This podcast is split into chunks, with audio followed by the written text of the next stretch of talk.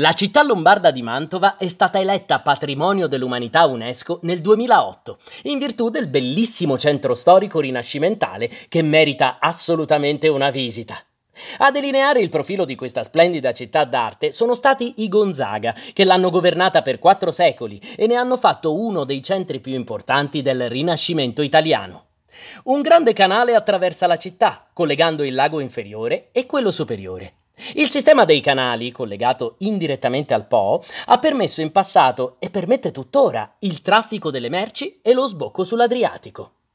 Nel nostro itinerario di visita possiamo partire dal Palazzo Ducale, che fu la residenza ufficiale dei Gonzaga in città e contiene dipinti di Mantegna e Pisanello, per poi dirigerci verso Piazza delle Erbe, dove, dopo aver incrociato il Duomo, troveremo la Torre dell'Orologio e la Rotonda di San Lorenzo.